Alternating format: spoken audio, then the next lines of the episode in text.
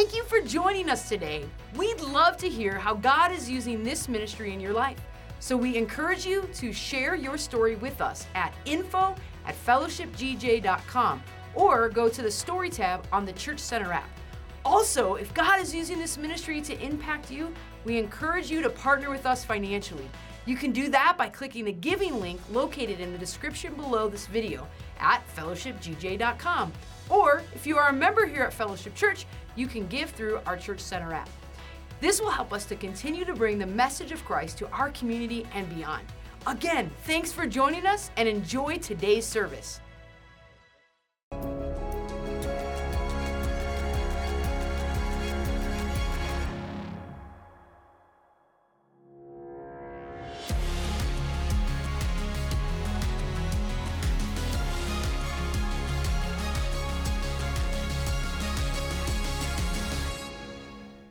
Well, how y'all doing?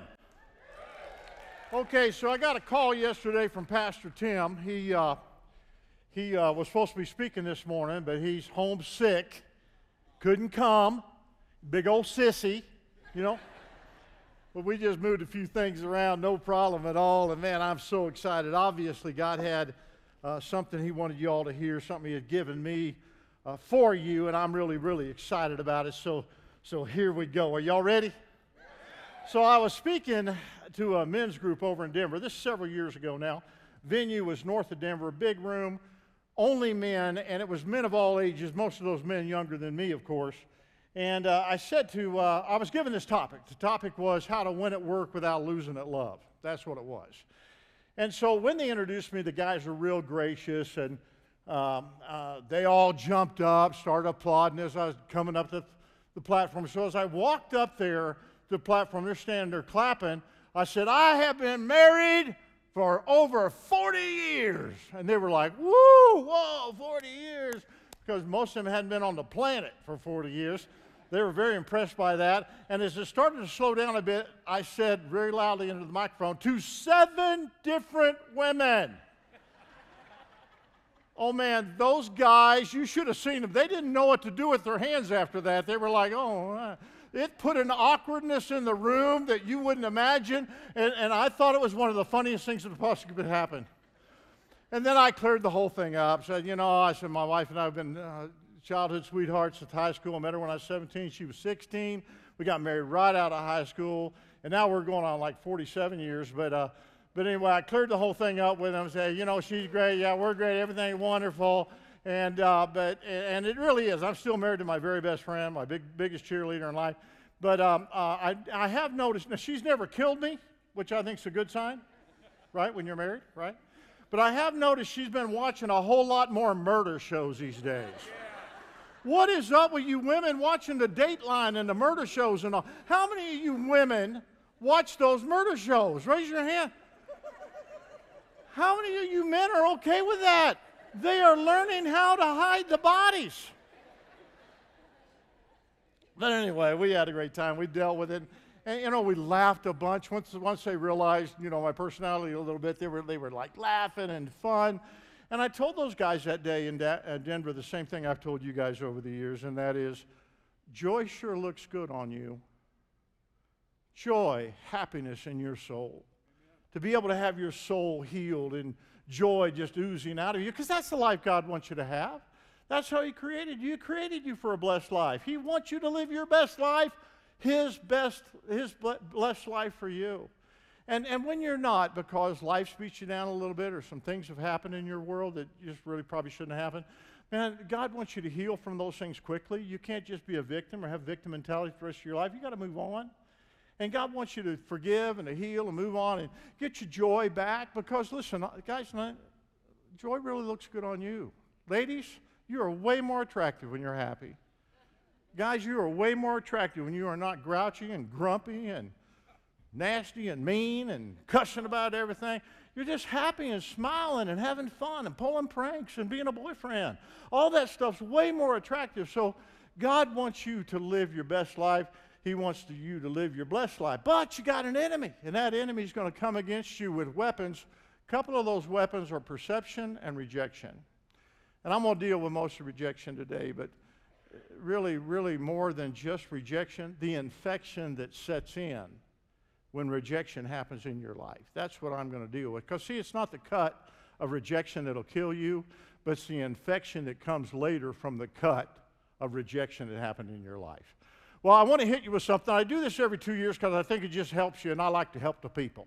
And I just want to give you something that I do like every two years. It has nothing to do with the message. I just think it's fun and it's funny. So what I want to do is I want to help every man in here have a better understanding of women. I want to help every woman in here who has ever been just totally blown away and frustrated with trying to understand a man. I'm going to give it to you. I'm going to let you figure this whole thing out with one visual illustration. Now, I am telling you, this comes from all the research that's been done about men and women in the world. This is scientific data that I am bringing to the table today, and I am doing it in its most simplest form, a visual that you don't even have to take notes. You don't have to write down. You will remember it now for the rest of your life. Are you ready? I need to borrow a woman's purse.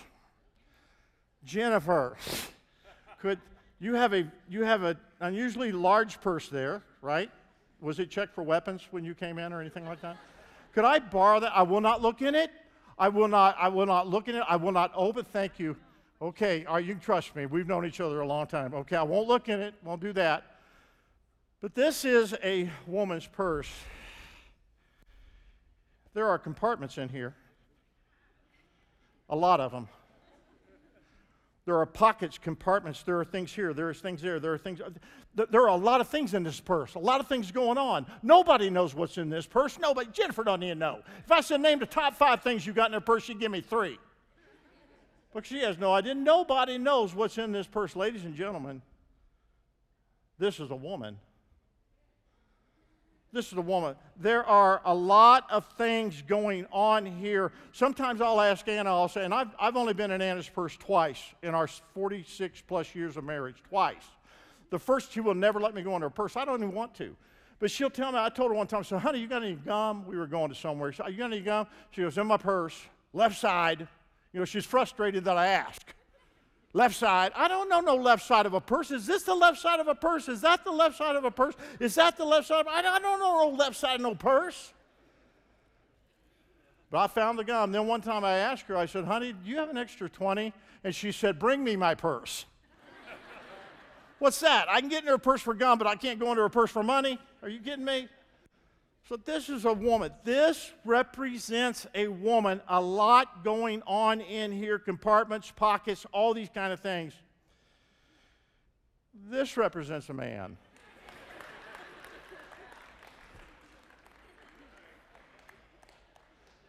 Not much happening. I've got my driver's license. I got a couple of credit cards. And then I got a little cash for allowance money that I think came out of her purse. I don't even know where it came from. But this is a woman. This is a man. Now, the crazy thing about you women is that you name your purses. Dolce. Prada. Come on, help me. I don't know a lot. There's like Dooney and Burke or Doney and, am I right? Am I, do I have that all wrong? Louis somebody. There's a Louis, right? I think I call this, anyway, I don't know what you call it. But, that, but, that, but that's what women will name their purses. And, and, and you know what I call this? Black. That's black. And Jennifer, this, this isn't your only purse, is it? No, you, you got lots of purses. You got purses to clutch under your arm. You got purses to go over your shoulder. You got purses you can hold over here. You got purses for fall, spring, winter, summer. You got all kind of purses. You got purses to match these shoes, purses to match those shoes. You got all kind of purses. How many wallets does a man have? One. One. And we will hang on to that one wallet until some good woman in our life, it either disintegrates in our pocket or some good wallet woman in our life goes out for Christmas and buys us a brand new wallet. And that, ladies and gentlemen, is the difference between men and between women. Now let me get into it. Let me get into it. Here, let me give you your purse back. Here you go. Here you go. Thank you. Catch. Let me pray for us. Father, we love you so much, and thank you that we can be together.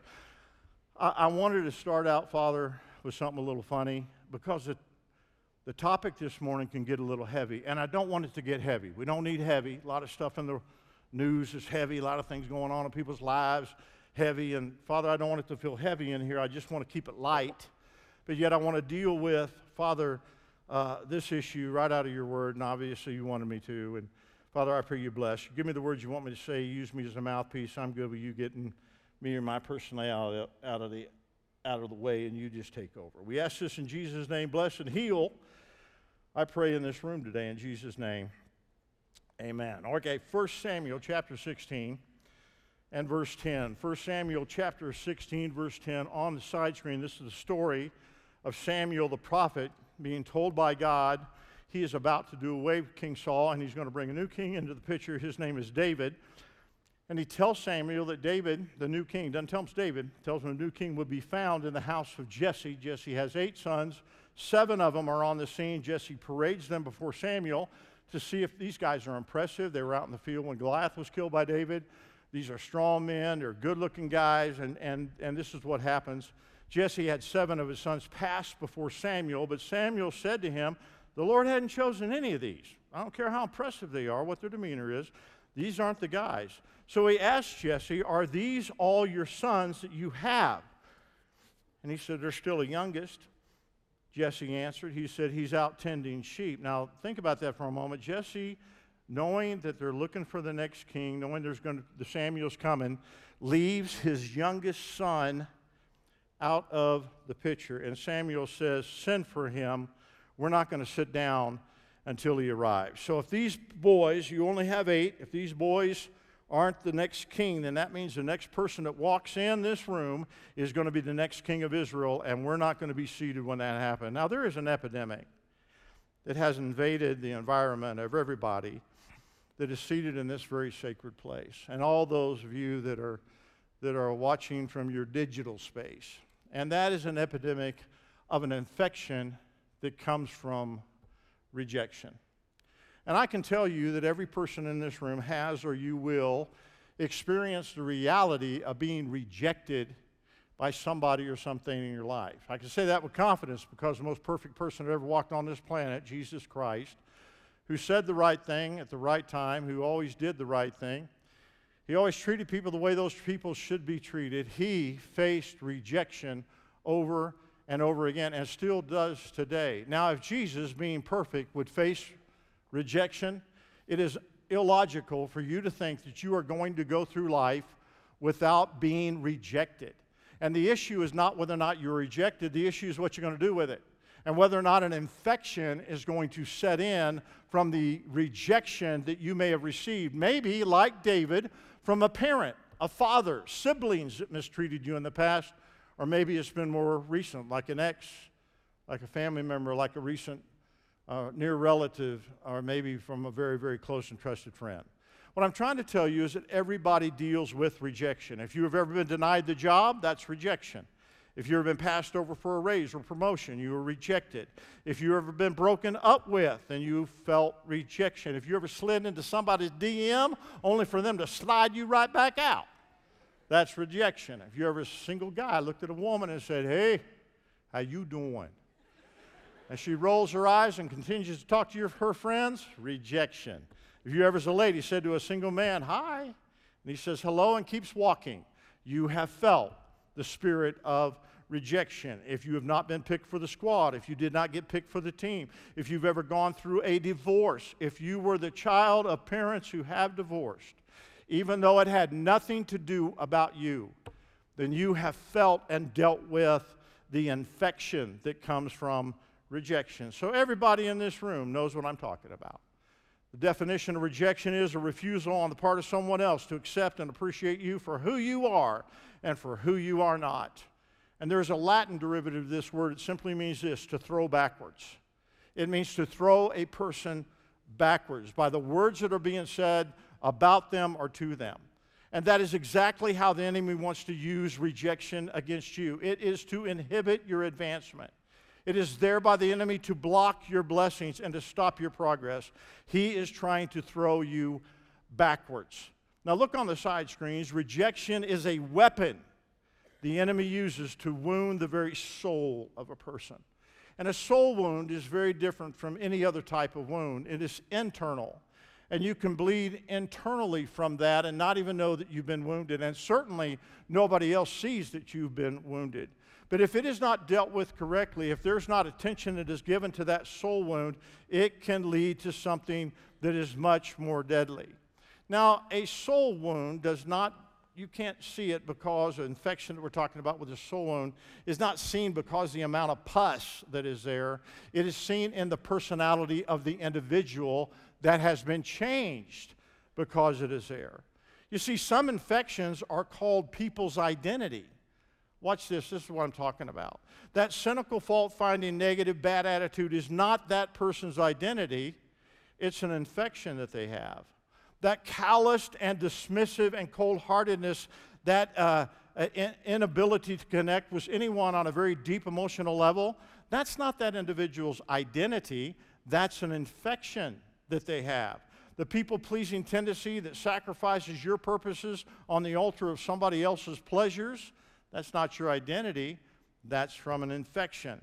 The timidity that causes you to stand on the sidelines for years, waiting for somebody to call your name so you can finally step out. Instead of stepping out there on your own calling, "I'm next."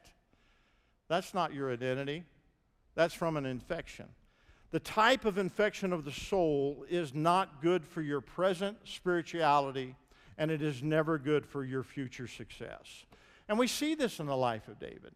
David, the Bible says, was called into this house after the brothers had already walked by, and Jesse had already overlooked him, uh, wasn't going to call him in. It didn't, wasn't even Jesse's idea to bring him in, his own dad. It wasn't even his. It was Samuel that asked, "You don't have anybody else? Because these guys aren't it." And then finally Jesse, "Oh, yeah, I remember I do have my, you know, my, my youngest, you know, is his youngest out there in the field. Certainly can't be him. Don't see much in him." But then Samuel says, "Call him in." And here's what I want you to see on the side screen. Sometimes the people who know you the best tend to value you the least. Can any of us relate to that? A parent, siblings, friends, coworkers, mates.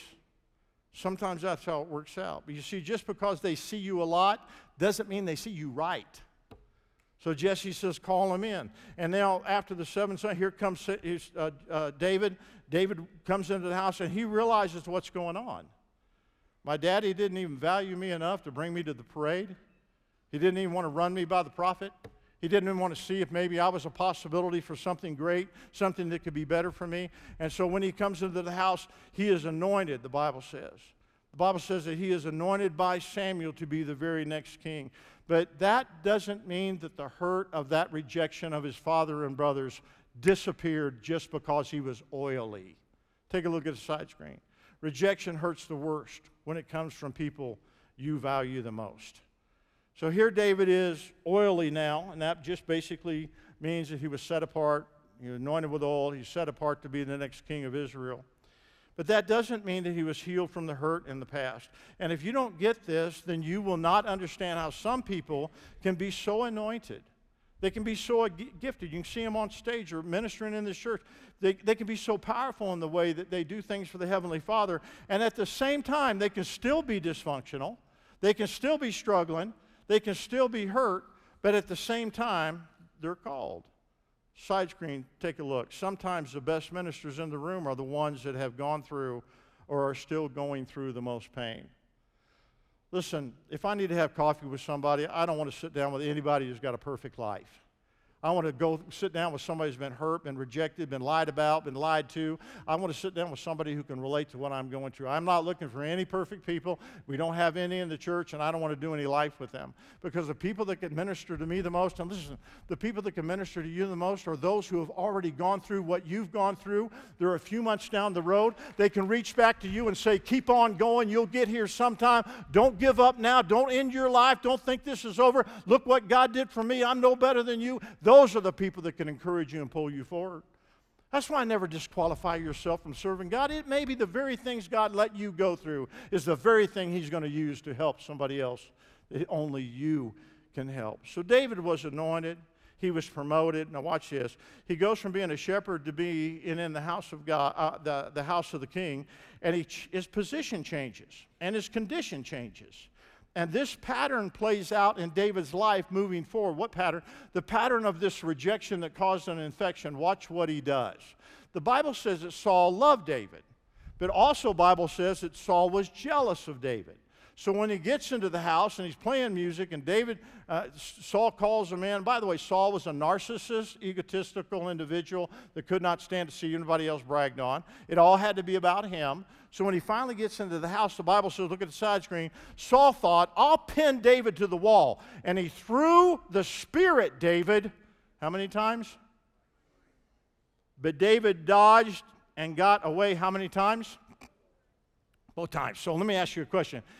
He threw the spear. The means one. It probably means his spear. And he threw it at him how many times? Twice. Does that mean that when he threw it at him at the first time, David went over, pulled it out of the wall, and gave it back to him? He threw one spear two times. Okay, that doesn't sound healthy to me. Now, before I go too far, I love David. David was God's anointed. David was the second king of Israel. One of the lived to seventy years of age. His son named was Samuel. Did great things for the kingdom. I mean, David. We're talking about David. Psalm writing David.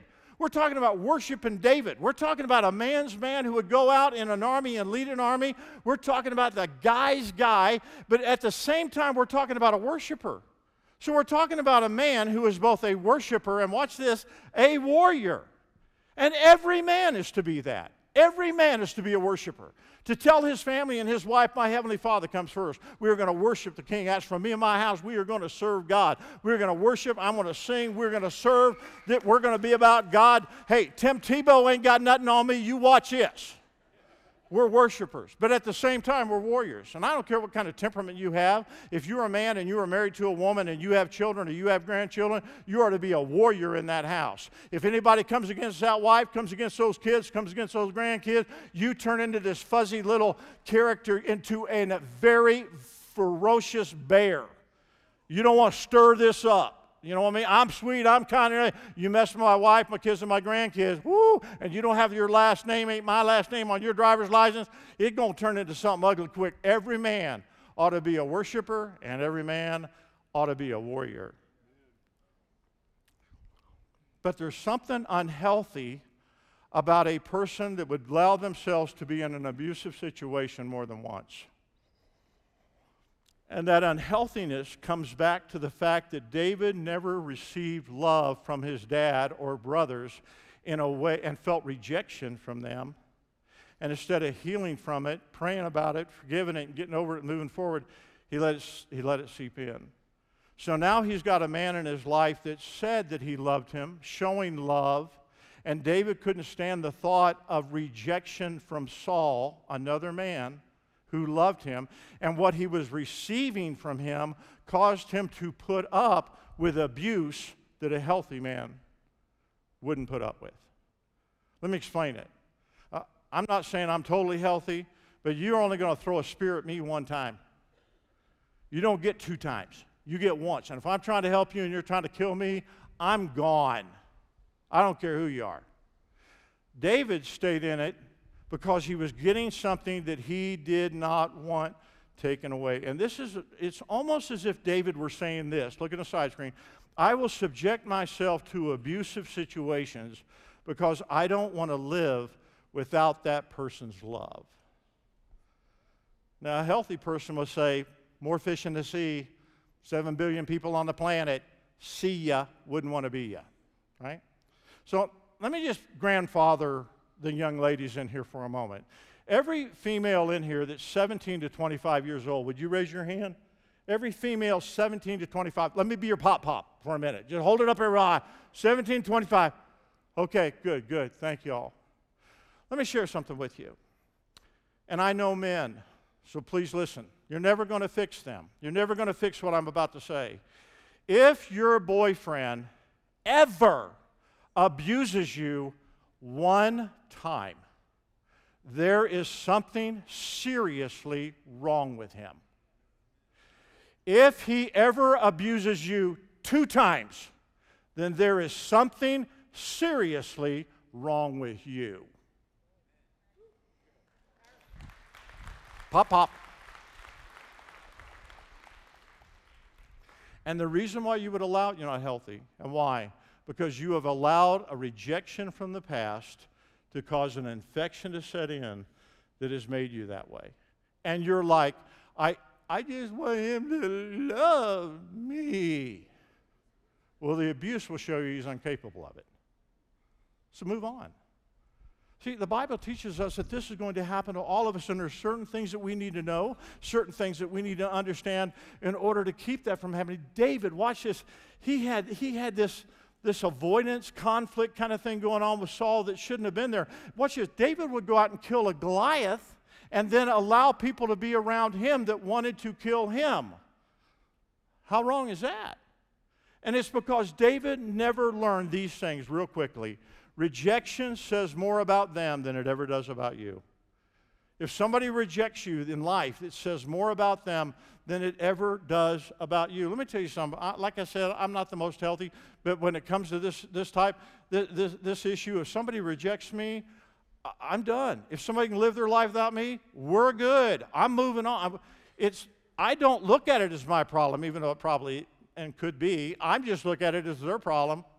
Okay. Here's the second thing. He didn't learn that rejection can be a result of people's vision and not your value. Their perception's wrong.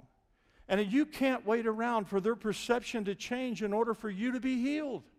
You can't wait around for them to come back with the right perception and the right vision concerning you and give you an apology so that you can move on. You have to be healed without getting an apology from them. You have to move on without getting closure from that individual coming back years later and saying, I shouldn't have said that. I shouldn't have done that. I read you all wrong. I am so sorry. You may never get that. I love this on the side screen. When we are waiting on those who hurt us to be a part of our healing, we are holding our healing hostage for somebody else's personal growth. Man, that ought to go on Facebook. You don't have the time to wait for somebody to come back so you can get it right. You got to get it right and move on now. You don't have the time for it. And here's another thing he didn't, he didn't learn. Rejection can be a result of your success exposing their failure. Sometimes there is nothing wrong with you except that you have become a mirror of what did not happen to them.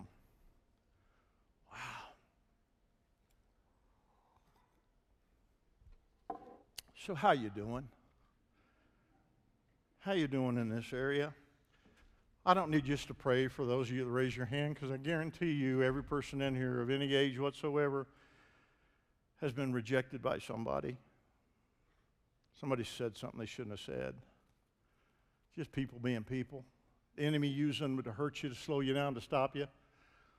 And you can go all kind of excuses for it, but if you're not careful, it won't be the cut that hurt you. It'll be years later the infection that you never cleared up from it. So I want to ask you if you would to stand with me, please. You see, this series is called New God, or Same God, New Me. Our same God, the one you've always known, the one you've always had, loves you the way he always has. He created you, you young ladies. I, you know what I see on young men's faces these days? Anger. Anger. Men that are seventeen to twenty-five, all the way up, but they're just angry, mad at everything. Driving around a nice car, living in their parents' house, parents paying the bills. You kidding me? What, you're wearing two hundred dollar tennis shoes? What are you angry about? And I see women. Girls are like, girls just want to have fun, right? You having fun?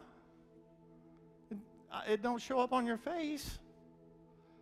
I get it. it. You've been hurt. I get it. Broken. I get it. Lied to. Your dream's crushed.